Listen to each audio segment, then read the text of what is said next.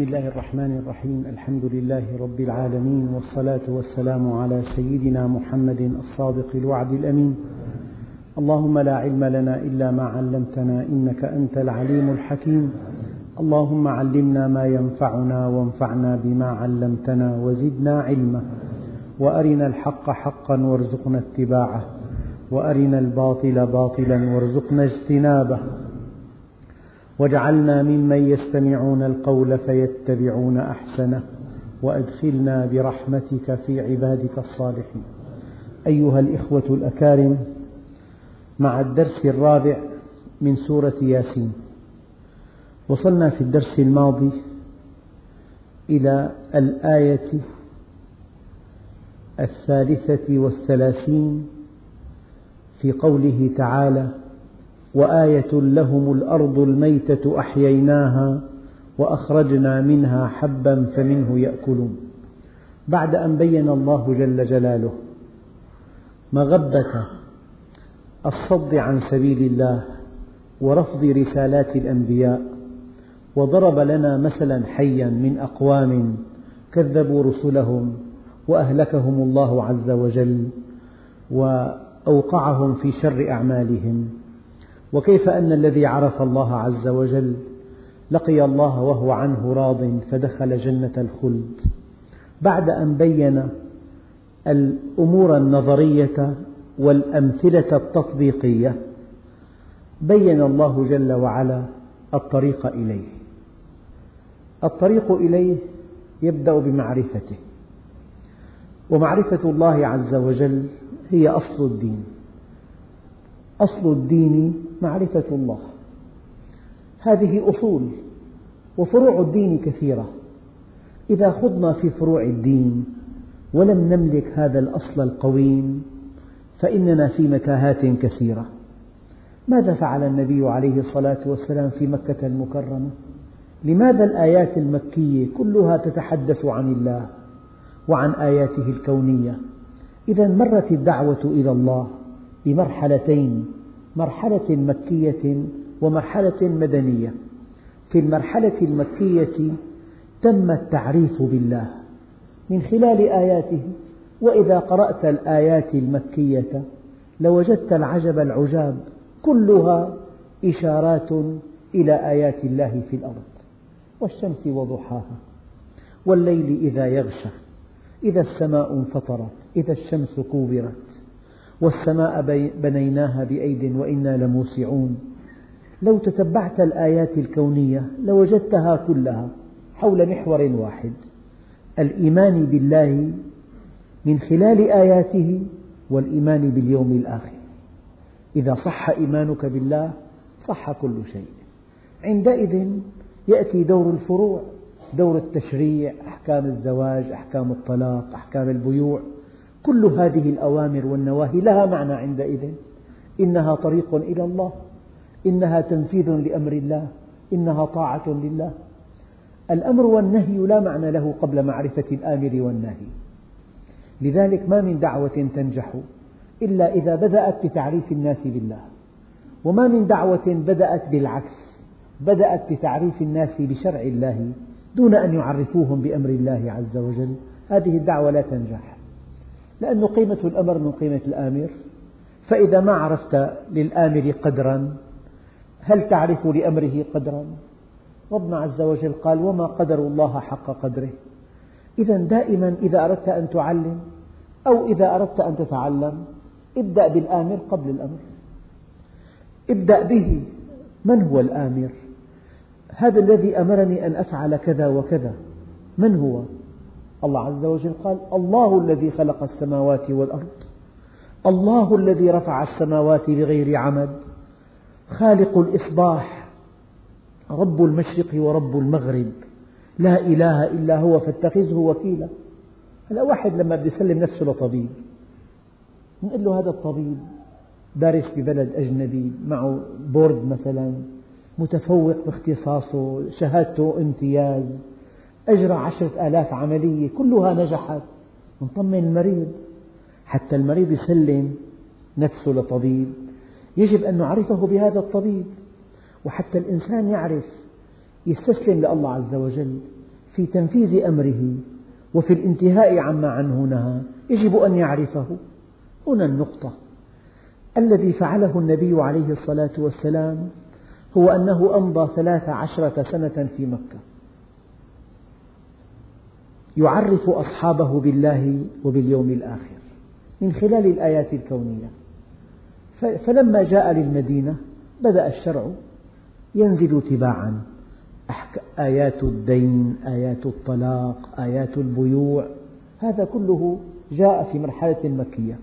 فربنا عز وجل حينما أراد أن يعرفنا بذاته بدأ بهذه الآيات. قال وآية لهم الأرض الميتة.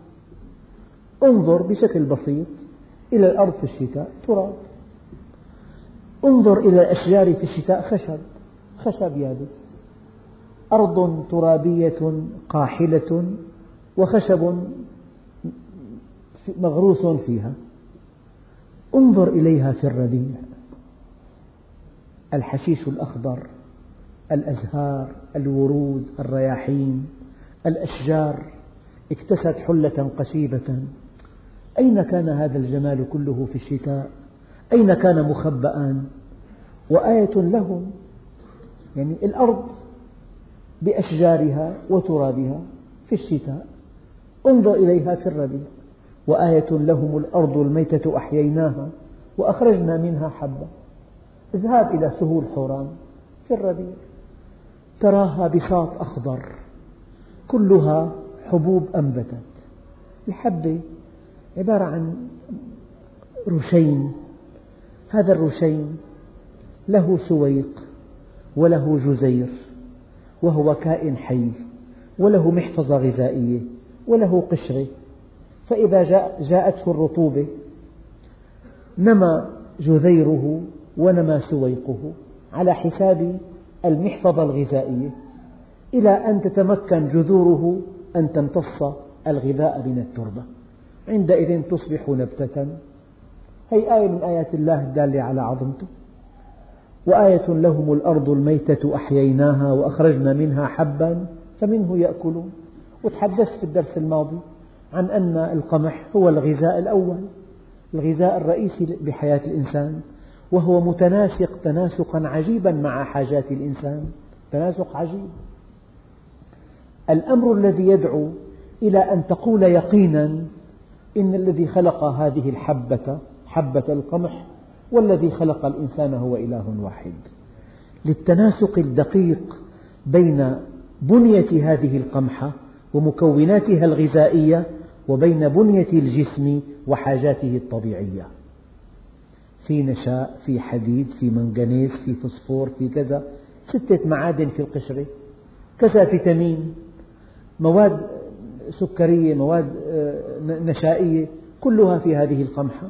والقمح الخبز أنواع منوعة. يمكن لو نظرت إلى محل يبيع المواد الغذائية لرأيت معظم مكونات هذه البضاعة من القمح. الحلويات والأنواع المعجنات وأنواع الخبز كل هذه المواد الغذائية أساسها القمح. وأخرجنا منها حبا فمنه يأكلون. فلما الإنسان يشتري ربطة خبز ويقول بسم الله الرحمن الرحيم هل تعرف ماذا تعني كلمة بسم الله الرحمن الرحيم؟ يعني أيها الإنسان هل فكرت في هذا الخبز؟ أولا هل نفذت أمر الله في تناول الطعام؟ هي البسملة كي تذكر أمر الله في تناول الطعام والبسملة كي تذكر نعم الله عز وجل بسم الله الرحمن الرحيم آكل يعني هي آكل بسم الله الرحمن الرحيم. أي وفق أمره ومستنيرا بنوره. فإذا شربت قل بسم الله الرحمن الرحيم. يعني هذا الماء من نعمة الله علينا أن جعله عذبا فراتا وسوف أشربه وفق سنة رسول الله صلى الله عليه وسلم. وجعلنا فيها جنات. الأرض غير القمح وغير المحاصيل. القمح والشعير والعدس والحمص إلى آخره. أي أصناف يعلمها الإخوة الذين يعملون في الزراعة. هي المحاصيل لحكمة أرادها الله تنبت في وقت واحد. تنضج في وقت واحد تسهيلا على الإنسان. وفوق هذا وذاك يصيبها السوس بعد حين. لولا هذا السوس الذي يصيب هذه الحبوب والمحاصيل. لاحتكر الإنسان قوت أخيه الإنسان ولأمكن للإنسان أن يجمع القمح كله وأن يبيعه بمئة ضعف عن رأس ماله. لكن هذا السوس الذي يصيبه هو الذي يفقده ثمنه بعد حين. إذا لا بد من أن يبيعه. هذا من حكمة الله عز وجل حكمة بالغة. وجعلنا فيها جنات من نخيل.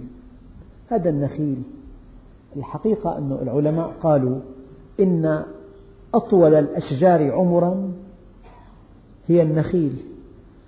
بعض أشجار النخيل عمرها أكثر من ستة آلاف عام. أطول الأشجار عمرا من دون استثناء هو النخيل. وهناك صفات كثيرة للنخيل. أنه إذا قطع رأسها لا تنمو كالإنسان. وأن ثمار النخيل. عقدت عليه مؤتمرات. أنا قرأت عن مؤتمر في العالم عقد لدراسة بنية ثمرة النخيل. حتى أنهم قالوا عن ثمرة النخيل إنها صيدلية في حبة. صيدلية. ستة وأربعون مادة داخلة في تركيب التمر.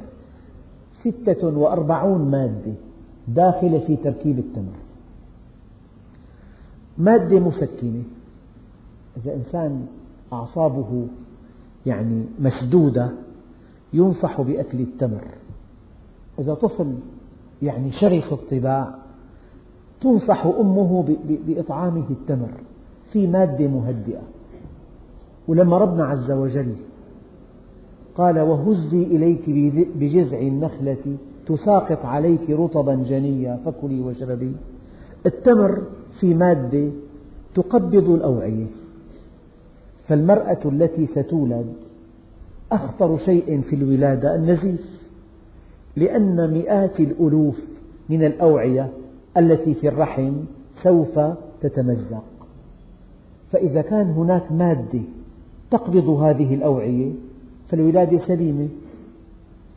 فلذلك التمر يفيد المرأة التي على وشك الولادة لأن المادة في التمر تقبض الأوعية فتسهم في انقطاع النزيف. في التمر مادة ملينة لأن الأمعاء في المرأة إذا كانت ممتلئة بالفضلات تعسر الولادة مما يسهل الولادة أن تفرغ أمعاؤها. ففي التمر مادة مسهلة ملينة. وفي التمر مادة قابضة. وفي في التمر مادة مضادة للنزيف. وفي التمر مادة تسرع بتقلص العضلات. يعني كل المواد التي في التمر لها علاقة مسيسة بالولادة. هذا معنى قول الله عز وجل وهزي إليك بجذع النخلة تساقط عليك رطبا جنيا. فوق هذا وذاك التمر لا يتلوث لأن شدة تركيز المادة السكرية فيه تمتص ماء أية جرثومة تقع على التمر معقم دائما ويخزن التمر. يعني كما قرأت عنه صيدلية في حبة صيدلية في حبة. حتى أنه إخوة كثر يعني حدثوني عن النتائج الطيبة التي عاينوها في أجسامهم بعد تناول التمر. وأخرجنا منها حبا فمنه يأكلون وجعلنا فيها جنات من نخيل وأعناب. أعناب. والتمر أنواع منوعة. سمعت عن تمر الكيلو بعتقد مئة ريال. يعني ألف ليرة سوري الكيلو واحد. يعني أفخر أنواع الحلويات لا يرقى إلى مستواه أنواع منوعة. وجعل نعم. من نخ... من نخيل وأعناب. العنب. العنب يعد المادة الغذائية الأولى في الفواكه. يعني في سكريات وفي فيتامينات وفي مواد مرممة في العنب لدرجة أنه يعد الفاكهة الأولى. أيضا أنواع منوعة العنب. ويمكن أن يخزن زبيبا. قوت أساسي. نعم. وفجرنا فيها من العيون. موضوع كل كلمة فيها الآية هي موضوع للتفكر. موضوع تفجر الينابيع. موضوع طويل. أساسه تصميم طبقات الأرض. طبقة نفوذة طبقة كتيمة طبقة نفوذة طبقة كتيمة. حوض مثلا فتحة لهذا الحوض. صخور معدنية تذاب قليلا قليلا في الماء. الماء الذي يخرج منها ماء معدني يرمم الجسم البشري. حديث طويل طويل حول وفجرنا فيها من العيون. الماء أساسه مالح والبحر لولا أنه مالح لما تمت حياة على سطح الأرض. ثم يبخر يقطر هذا الماء عن طريق السطوح المائية الواسعة وعن طريق أشعة الشمس وعن طريق التبخر وعن طريق تحمل الهواء بخار الماء وعن طريق سوق الرياح لهذا السحاب وعن طريق آه، انعقاد السحاب على شكل حبات مطر وبحث طويل طويل كيف تعلق كيف يتخلى الهواء عن بخار الماء إذا سخن وكي إذا برد وكيف يستوعب هذا البخار إذا سخن؟ وكيف قال الله عز وجل وأنزلنا من المعصرات ماء سجاجا؟ كيف أن الضغط الجوي يسهم في تحويل بخار الماء إلى قطرات ماء؟ وكيف أن هذه القطرات لا تنعقد إلا على ذرات من الغبار الذي في السماء؟ بحث طويل طويل وفجرنا فيها من العيون ليأكلوا من ثمره. هي لام التعليل؟ يعني هذه الثمار قف أمام بائع فاكهة. كل هذه الثمار مصممة لك لإكرامك في لونها في حجمها في قوامها في رائحتها في شكلها في طعمها في رائحتها. الطعم والرائحة والحجم والقوام والشكل واللون هذه كلها تسهم في إكرام الإنسان. الفواكه لها منظر جميل بحد ذاته قبل أن تأكلها. قطعة فنية الفاكهة. الفاكهة من حيث الجمال قطعة فنية. تصميم مبدع. تصميم إله, إله عظيم. فهي الفاكهة ليأكلوا من ثمره. وما عملته أيديهم. هذه إشارة دقيقة في القرآن إلى أن النبات له فوائد لا تعد ولا تحصى. تزيد عن أنه نبات تأكله. هلا الأساس من الخشب. أكثر الأدوية النافعة المفيدة من النبات أدوية نباتية. الأصبغة من النبات. الأدوية من النبات. الخشب من النبات. الفلين أصله نبات. المطاط أصله نبات. السواك أصله نبات. الخلة أصلها نبات. آه، أدوات التنظيف القش هذا نبات أصله. القش الخشن والقش الناعم كله نبات. آه، أشجار الزينة نبات. أشجار الحدود نبات. فإذا ذهبت في نبات أوعية في نبات سبحات. يعني لو أن الإنسان حصر ذهنه في الفوائد العظمى التي يجنيها الإنسان من النبات لما انتهى إلى إحصائها. قال ليأكلوا من ثمره وما عملته أيديهم. الخشب من النبات.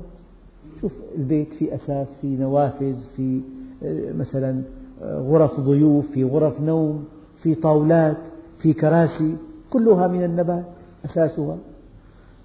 قد تستخدم القماش من النبات الكتان والقطن من النبات. تارة غذاء تارة كساء تارة دواء تارة تارة صباغ تارة آه، شيء يمتع البصر. كم نوع من من النباتات نباتات الزينة؟ يعني كتب تلاقي مؤلفة كتاب ضخم نبات الصالونات. هذه النباتات التي تعيش في غرف الضيوف في الشتاء.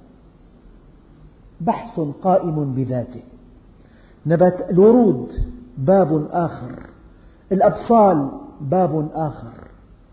الأزهار باب آخر. العدد يأخذ بالألباب. ادخل عند أخ زهوراتي شوف كم نوع في عنده. هي مسحية خير إن شاء الله. هي شاب ظريف هي راخي شعره. اسمع الأسماء أنت شو تضحك أسماء وأنواع وهي ساعة وهي قنديل. وهي ياسمينة عراتلية شيء عجيب. هذه خلقت للطعام؟ لا والله للزينة لإمتاع العين لإكرام, لإكرام الإنسان. فليأكلوا من ثمره وما عملته أيديهم. يعني النبات أحيانا أساس الصناعات الغذائية. الشاي نبات البن نبات أنواع منوعة من الزهورات كلها هي للسعلة وهي لترطيب الجوف وهي مثلا مسكن وهي مقشع. تلاقي النباتات في كتب ضخمة جدا التداوي بالأعشاب. كل عشب له خواص. الآن في معاجم موسوعات عن الأعشاب. يعني ألفين صفحة. كل نبات صورته ومقوماته وفوائده واستعمالاته. تصميم من هذا ليأكلوا من ثمره وما عملته أيديهم. أفلا يشكرون؟ يا أخوان إذا آمنت بالله وشكرته حققت المراد من وجودك. إذا آمنت بالله وشكرته لقول الله عز وجل قل ما يفعل الله بعذابكم؟ إن شكرتم وآمنتم. معناها إن آمنتم وشكرتم فلن تعذبوا. يعني إن آمنتم وشكرتم حققتم المراد الإلهي من خلقكم. لذلك ليأكلوا من ثمره وما عملته أيديهم أفلا يشكرون. النبي عليه الصلاة والسلام كانت تعظم عنده النعمة مهما دقت مهما دقت النعمة تعظم عند الله عز وجل. فالمؤمن إذا شرب كأس ماء إذا أكل تفاحة إذا تناول طعاما إذا أكل رغيف خبز إذا شرب كأس حليب دائما فكره يفكر في هذه النعم. من خلقها؟ أيها الإخوة يجب أن نعلم. الآن سأذكركم شيء حكيته سابقا. كل شيء خلقه الله عز وجل. له هدفان أساسيان. الهدف الأكبر أن تعرف الله من خلاله. والهدف الأصغر أن تستفيد منه. فإذا استفدت منه ولم تتعرف إلى الله من خلاله ضيعت أثمن ما فيه. يعني إنسان أكل عسل وما عرف الله من خلال النحل والعسل خسر خسرانا مبينا. لو أنه أكل آلاف الكيلوغرامات من العسل في حياته كلها. وإنسان ما أتاح له دخله أبدا أن يأكل لعقة عسل. لكنه قرأ كتابا عن العسل ففاضت عيناه بالدموع. خشية لله عز وجل. هذا الإنسان الذي لم يذق العسل في حياته حقق المراد من خلق النحل وخلق العسل. لهذا قال عليه الصلاة والسلام حينما رأى هلالا قال هلال خير ورشد. يعني دائما أيها الإخوة إذا فكرك أعملته في نعم الله عز وجل معنى ذلك أنك حققت المراد الإلهي من خلقه. الانتفاع بالشيء فرع من فروع وجوده. الانتفاع بالشيء عند الأجانب وعند أهل الدنيا الانتفاع بالشيء هو أصل الوجود. لكن المؤمنين الانتفاع بالشيء فرع من فروع وجوده. لكن الاهتداء به إلى الله أصل وجوده. لذلك وفي الأرض آيات للموقنين. وفي أنفسكم أفلا تبصرون. فلينظر الإنسان إلى طعامه فلينظر الإنسان مما خلق دعوة إلهية إلى التفكر. ليأكلوا من ثمره وما عملته أيديهم أفلا يشكرون؟ الآن ربنا عز وجل أشار بهذه الآية القادمة سبحان الذي خلق الأزواج كلها. في بالكون شيء ظاهرتان اثنتان. الأولى ظاهرة التنوع. والثانية ظاهرة التوحد. هلا كل أخواننا الحاضرين كل واحد له وجه غير وجه الآخر. لو دققت في ألوان الوجوه لرأيت أن كل واحد له لون لا يشركه فيها أخ آخر أبدا. كل إنسان له لون. له لون خاص بقزحية عينه.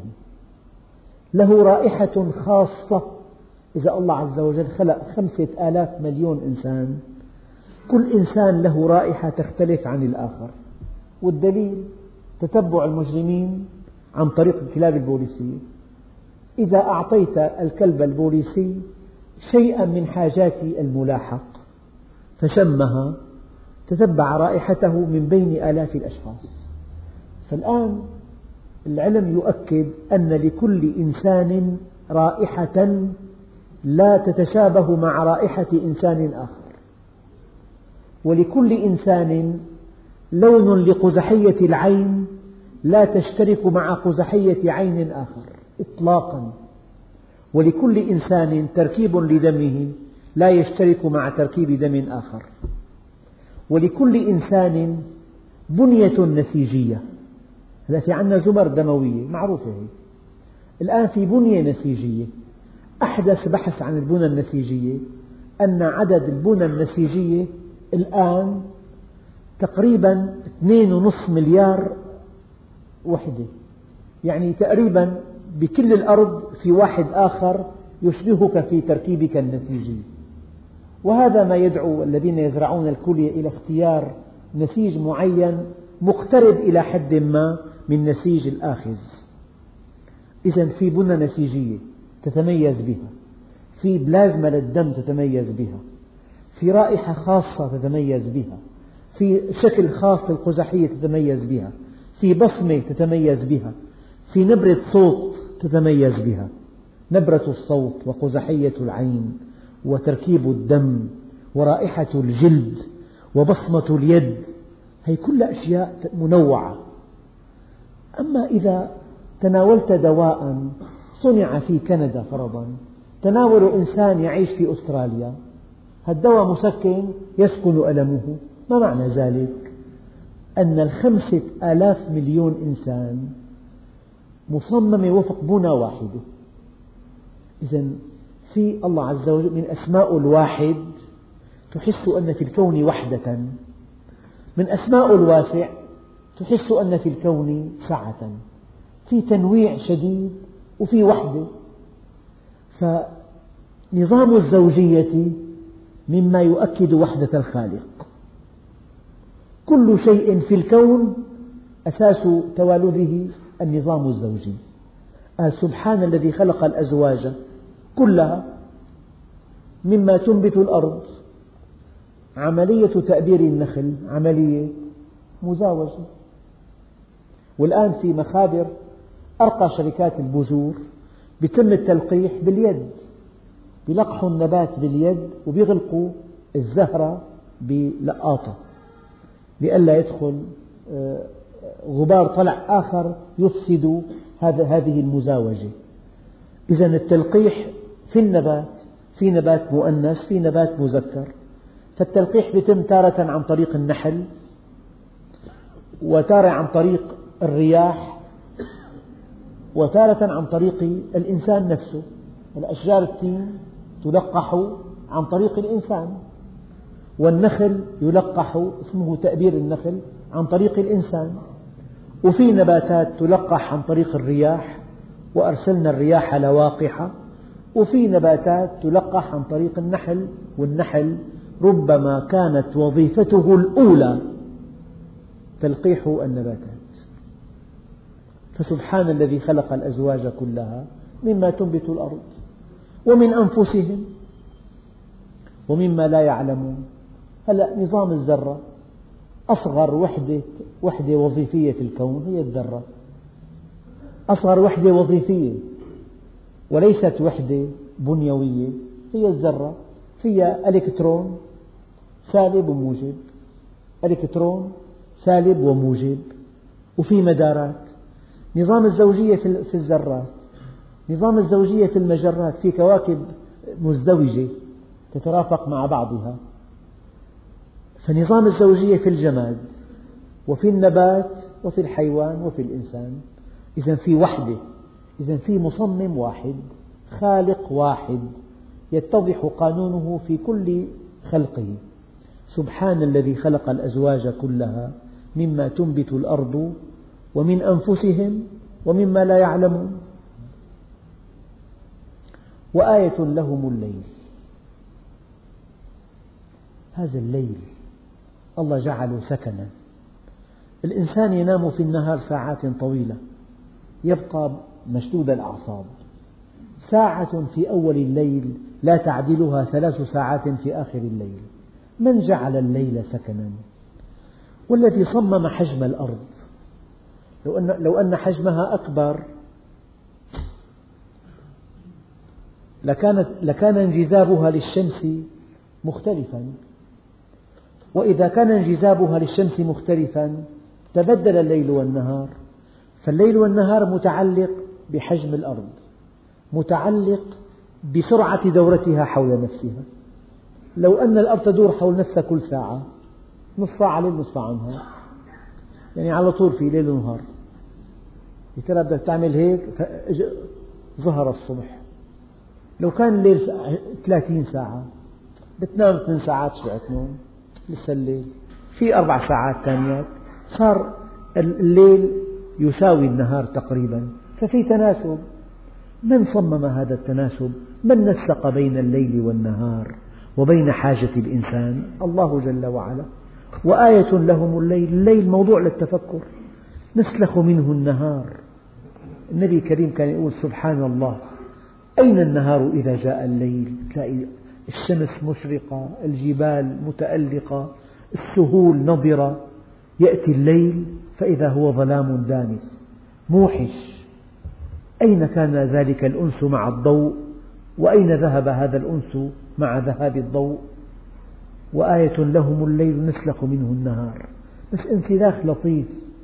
أيام الإنسان يتألق المصباح فجأة فتنبهر عيناه أو ينطفئ فجأة فلا يرى شيئا.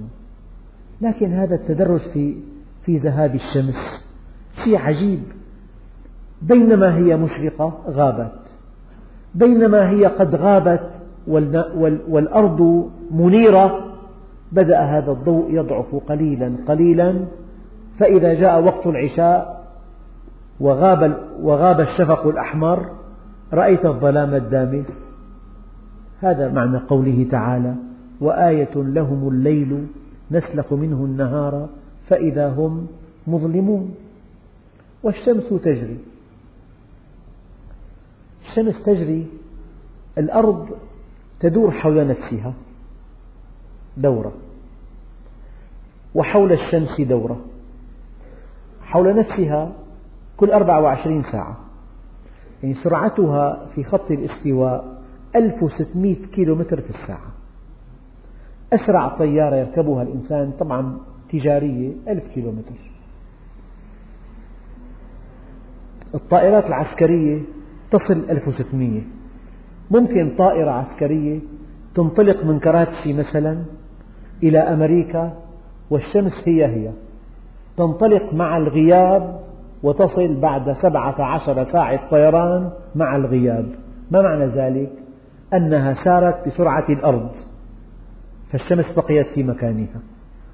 الأرض تدور حول نفسها وحول الشمس لكن حول الشمس بسرعة 30 كيلو متر في الساعة في الثانية في الثانية. نحن بدأنا الدرس بعتقد ثمانية آه ثمانية وربع. هلأ تسعة إلا عشرة. معناها تقريبا نصف ساعة وخمسة وثلاثين دقيقة. كم ثانية؟ ضرب ستين. خمسة وثلاثين ضرب ستين. ضرب ثلاثين كيلو متر نحن الآن قاطعين مسافة تقدر بمئات ألوف الكيلومترات. هي أشياء بديهية يا أخوان بديهية جدا يعني مفروغ منها. الأرض تدور حول الشمس بسرعة تزيد عن ثلاثين كيلومتر في الثانية. أما الآن بالآية الكريمة هي والشمس تجري. الشمس تدور حول نفسها كل خمسة وعشرين يوما دورة وتجري بسرعة 200 كيلومتر بالثانية الواحدة. ماشي. يعني المجموعة الشمسية كلها تجري. هذه أي حقيقة أيضا ثابتة. المجرة نحن في مجرة درب التبان. قطرها ثلاث عشرة ساعة. بالمناسبة الأرض والقمر ثانية ضوئية واحدة. بين الأرض وبين القمر ثانية ضوئية واحدة. يعني 360 ألف كيلومتر. وقت أرسلوا مركبة للقمر. هي أول مركبة. كلفت 24 ألف مليون دولار. كلفت. تكلفة أول مركبة انطلقت من الأرض إلى القمر. بقيت في الطريق إليه ثلاث أيام وسرعتها أربعين ألف كيلومتر بالساعة. بعد ثلاثة أيام وصلت القمر. غزونا الفضاء. يعني قطعوا ثانية, ثانية ضوئية واحدة. الشمس ثماني دقائق. الشمس الآن المجرة درب التبان قطرها المجموعة الشمسية قطرها ثلاث عشرة ساعة ضوئية. يعني الضوء يقطع قطرها في ثلاث عشرة ساعة.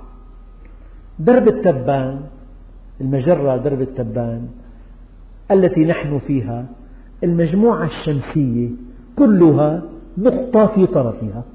المجموعة الشمسية بكل نجومها وكواكبها. نقطة في طرف درب التبان. درب التبان طوله 150 ألف سنة ضوئية. نعم.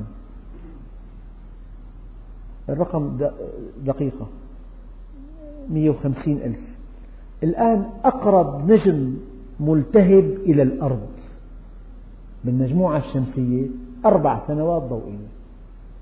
أقرب نجم ملتهب للأرض. هذا النجم لو أردنا أن نصل إليه بمركبة أرضية نحتاج إلى خمسين مليون عام احسبوا عنه سهلة جدا على آلة حاسب أربع سنوات ضوئية. اضربوها ستين بستين بثلاثمية وستين إلى آخره. بتلاقي رقم اسمه على أربعة عشرين ثم على مية بالساعة بتمشي المركبة بيطلع معك رقم قريب من خمسين مليون عام. إلى أن تصل لأقرب نجم ملتهب للأرض. طيب هذا نجم القطب أربعة آلاف سنة نجم القطب. طيب المرأة المسلسلة مليون سنة ضوئية أحدث نجم 16 ألف مليون سنة. فربنا عز وجل يقول والشمس تجري لمستقر لها. ذلك تقدير العزيز العليم. تمشي الشمس لمستقر لها. ذلك تقدير العزيز العليم. الشمس آية من آيات الله. تتسع إلى مليون وثلاثمئة ألف أرض الشمس ستة آلاف حرارة سطحها بأعماق عشرين مليون درجة. لو ألقيت فيها الأرض لتبخرت في ثانية واحدة. والشمس تجري ومع ذلك تجري. يقدر العلماء أنه مضى على تألقها خمسة آلاف مليون عام. خمسة آلاف مليون. ذلك تقدير العزيز العليم والقمر قدرناه منازل شوف القمر. أولا هلال. قال كهلال الشك لولا أنه أن عيني عينه لم تتأي. هلال رفيع. يزداد هذا الهلال حجما إلى أن يصبح بدرا. تقويم في السماء. والقمر قدرناه منازل. في آية أخرى لتعلموا عدد السنين والحساب. وكل شيء فصلناه تفصيلا. يعني القمر يدور حول الأرض. والأرض تدور. لو جاءت سرعة القمر في دورته حول الأرض مع سرعة الأرض في دورتها حول نفسها لأصبح القمر في مكان واحد ثابت. لكن حكمة الله عز وجل أن هناك تفاضلا بين سرعة دورة الأرض حول نفسها وسرعة دورة القمر حول الأرض. من هذا التفاضل تجد القمر يشرق ويرتفع ويغيب. لولا التفاضل لبقي القمر مع الأرض في مكان واحد ثابت. هذا التفاضل هو روعة الخلق. تفاضل سرعة القمر في دورته حول الأرض مع سرعة الأرض في دورتها حول نفسها سبب شروق القمر. لأنه لو القمر ماشي مع الأرض هكذا ما عاد في شروق وغروب إجا فوق أمريكا على طول. دائما فوق أمريكا في قمر وغايب عن كل القارات مثلا. لكن السرعة متفاوتة فهو أقل أو أكثر يشرق ويعلو في السماء ويغيب مع الفجر أحيانا. نعم. والقمر قدرناه منازل حتى عاد كالعرجون. عزق النخيل. هل عنقود النخيل إذا نزعت عنه التمر عنقود التمر إذا نزعت عنه الثمر يبقى خيطا أصفر اللون. فربنا عز وجل شبه القمر بالعرجون. أما كلمة القديم ما معناها القديم العلماء قالوا الهلال حينما يولد يبدو متألق اللون. أما حينما يقترب من نهايته يبدو شاحب اللون فجاءت كلمة القديم إشارة إلى أن الهلال قبل أن ينمحق يبدو في لون أقل تألقا من لونه حينما يولد. هذا من معنى قوله تعالى كالعرجون القديم. لا الشمس ينبغي لها أن تدرك القمر؟ نحن نسمع كل يوم اصطدام بين قطارين بين طائرتين بين باخرتين اسمعوها باخرتين عملاقتين اصطدمتا تلوث البحر بالنفط. طائرتين اصطدمتا قطارين تداخلا في, بعض في بعضهما بعضا. وصار في كوارث. ما سمعنا أبدا أن خطأ حدث في الجو. لا الشمس ينبغي لها أن تدرك القمر ولا الليل سابق النهار وكل في فلك يسبحون. واستنبط علماء الذرة علماء التفسير أن هذه الآية فيها إشارة إلى أن كل كل في فلك يسبحون يعني كل شيء كل تفيد الشمولية المطلقة يعني كل شيء خلقه الله عز وجل في فلك يسبح وبدءا من الذرة وانتهاء بالمجرة وكل في فلك يسبحون. وآية لهم آية ثالثة أنا حملنا ذريتهم في الفلك المشحون. يعني نظام الماء. في عندك المادة الصلبة يثبت شكلها وحجمها.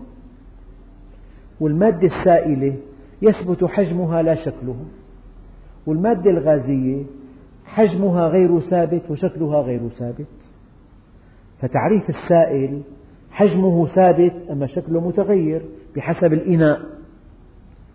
طيب هذا الماء أودع الله فيه قوة تماسك. هذه القوة هي التي تحمل عليه تحمل تجعله يحمل السفينة.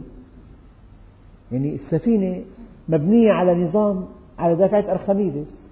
هذا العالم الذي وضع يده في جرن الماء وهو في الحمام فشعر بقوة تدفعه نحو الأعلى. فخرج عاريا وقال وجدتها وجدتها. وجد قانون. الإنسان يحمل سطل يملأ ماء بيغمسه في البحرة راح نص وزنه راح ثلاث أرباع وزنه راح. أين هذا الوزن؟ هناك في الماء قوة تدفع نحو الأعلى. هذا قانون أرخميدس. يعني في له قانون دقيق يعني بقدر الماء المزاح. فالناقلات الضخمة مكونة على أساس بتزيح ماء أكبر من وزنه. أما لو فرضنا ألقينا قضيب حديد يسقط إلى أعماق البحر لماذا؟ لأنه يزيح ماء أقل من وزنه. لا يطفو الحديد على سطح الماء إلا إذا أزاح ماء أكثر من وزنه.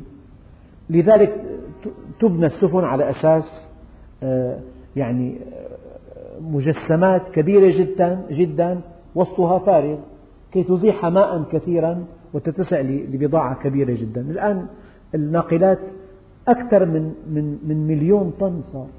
الآن في ناقلات تحمل ألف, ألف طن تحمل. كلها مبنية على قاعدة أرخميدس. قانون دفع الماء الأشياء نحو الأعلى. فهي آية وآية لهم أنا حملنا ذريتهم في الفلك المشحون.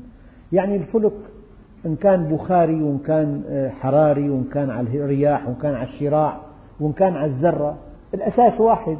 لولا أن الله عز وجل خلق في الماء قوة تدفع نحو الأعلى لما كانت هذه السفن. انتهى الأمر كله. طبعا في الآية إشارة إلى سفينة نوح التي حملت ذرية البشرية وآية لهم أنا حملنا ذريتهم في الفلك المشحون وخلقنا لهم من مثله ما يركبون في البحر في سفن وفي البر في جمال.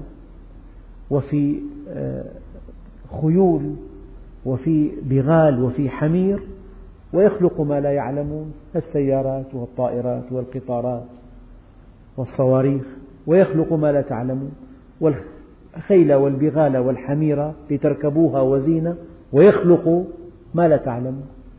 دخلت فيها كل المركبات. وإن نشأ نغرقه لا يعرف لا يتذوق هذه الآية إلا من ركب البحر. أضخم سفينة عملاقة.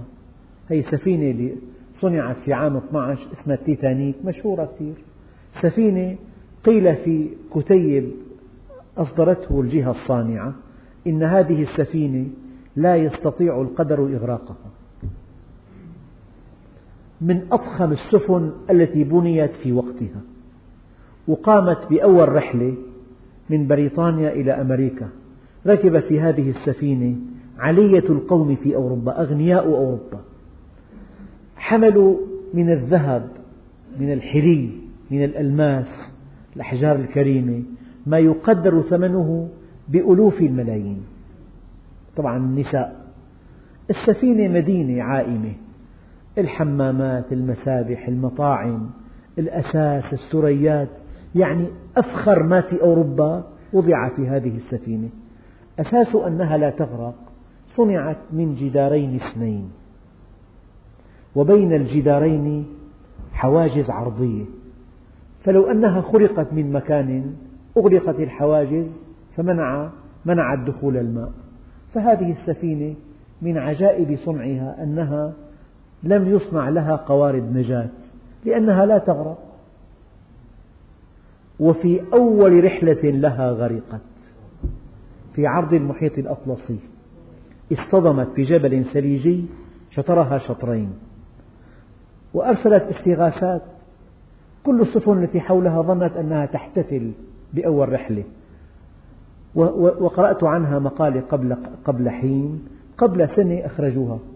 عثروا عليها قبل عام لأنه يطمعون فيما فيما بما فيها من ثروات وذهب وألماس. عثروا عليها في قاع المحيط الأطلسي. قال وإن نشأ نغرقهم فلا صريخ لهم ولا هم ينقذون. اللي قرأ منكم غرق الباخرة هي المصرية بين جدة وبين مصر. أنا قرأت تفاصيل عنها شيء عجيب شيء عجيب.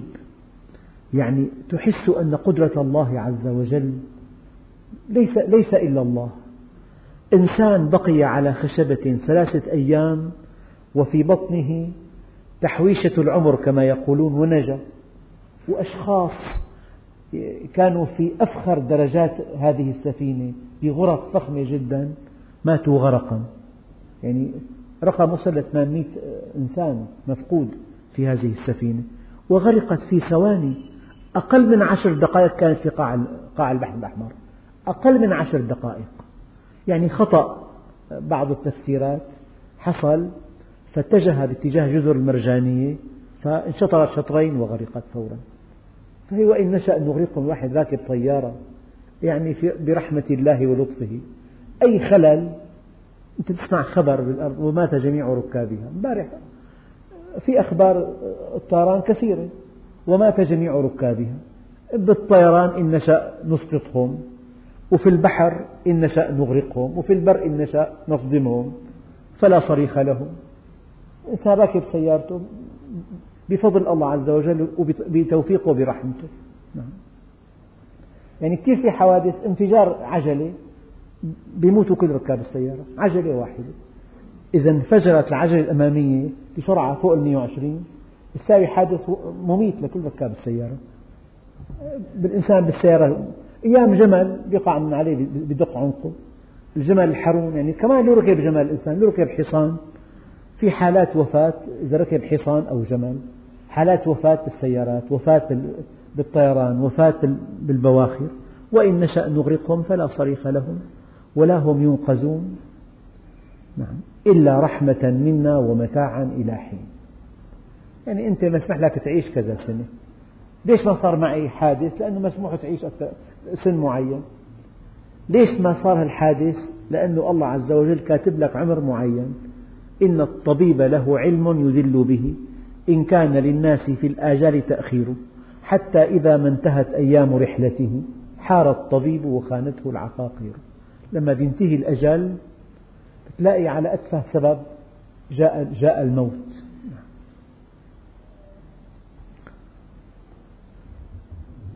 الآن ربنا عز وجل سيشير بعد قليل إلى أقاويل الكفار. قال وإذا قيل لهم اتقوا ما بين أيديكم وما خلفكم لعلكم ترحمون. وما تأتيهم من آية من آيات ربهم إلا كانوا عنها معرضين. يعني ما عاد في تأثير. يا أخي الله عز وجل خالق الكون صح بيقول لك طيب في موت بيقول لك حق الموت. طيب في شرع مضبوط. طيب ما تستقيم حتى الله يهديني. كلام فاضي. ما لك حجة. الله عز وجل موجود وهذا الكون يدل عليه وهذا الكتاب كلامه وإعجازه يدل عليه وهذا النبي نبيه وهذا الكتاب يدل عليه. في عندك إله له كلام وله نبي وله سنة. طيب ما تستقيم؟ يقول لك وما تأتيهم من آية من آيات ربهم إلا كانوا عنها معرضين. طيب ما تعاون الناس؟ ادفع يا أخي أنت رجل غني. قال وإذا قيل لهم أنفقوا مما رزقكم الله قال الذين كفروا للذين آمنوا أنطعم من لو يشاء الله أطعمه هذا منطق الكفار. يا أخي ما بيكفي العباد إلا الله عز وجل. طيب أنت عاونه له رب ما بينساه. هذا كلام ظهره في في تلبسه بس باطنه في بخل أخي ما بيكفي العباد إلا رب العباد. الله عز وجل أمرك أن تعمل الصالحات. قالوا أنطعم من لو يشاء الله أطعمه؟ إن أنتم إلا في ضلال مبين. فالإنسان الله عز وجل جعله غني ليتصدق وجعله قوي ليعاون الضعيف وجعله عالم ليعلم إذا الله أعطاك شيء الله عز وجل وصف المؤمنين بأنهم مما رزقناهم ينفقون. مما رزقناهم ينفقون. فيقول الإنسان أخي أنا ما لي علاقة. هالإنسان له رب لا ينسى. إيه الله عز وجل ما حينسى عن طريقك ما حينسى. أفقره وأمرك تعطيه. من أجل أن أن تمتحن أنت ويمتحن هو. يمتحن هو بالصبر وتمتحن أنت بالإنفاق. فهذا منطق أهل الدنيا. ثم يقولون استهزاء متى هذا الوعد إن كنتم صادقين؟ يا إنسان يستهزئ إمتى يا سيدنا؟ هذا مو سؤال هذا استهزاء. متى هذا الوعد؟ استهزاء. إن كنتم صادقين. قال ما ينظرون إلا صيحة واحدة تأخذهم وهم يخصمون. هو له قضية بقصر العدل ضد خصمه مات أحد الخصمين. أثناء الحساب مات أحد المتحاسبين. أثناء مشادة مات أحد الطرفين. وهم يخصمون فلا يستطيعون توصية ولا إلى أهلهم يرجعون. ما بيتمكن يكتب وصية يتصل بأهله. وهذا موت الفجاءة نعوذ بالله منه. لا وصية ولا توبة ولا إشارة ولا عبارة. ولا تنبيه ولا تبيين إطلاقا.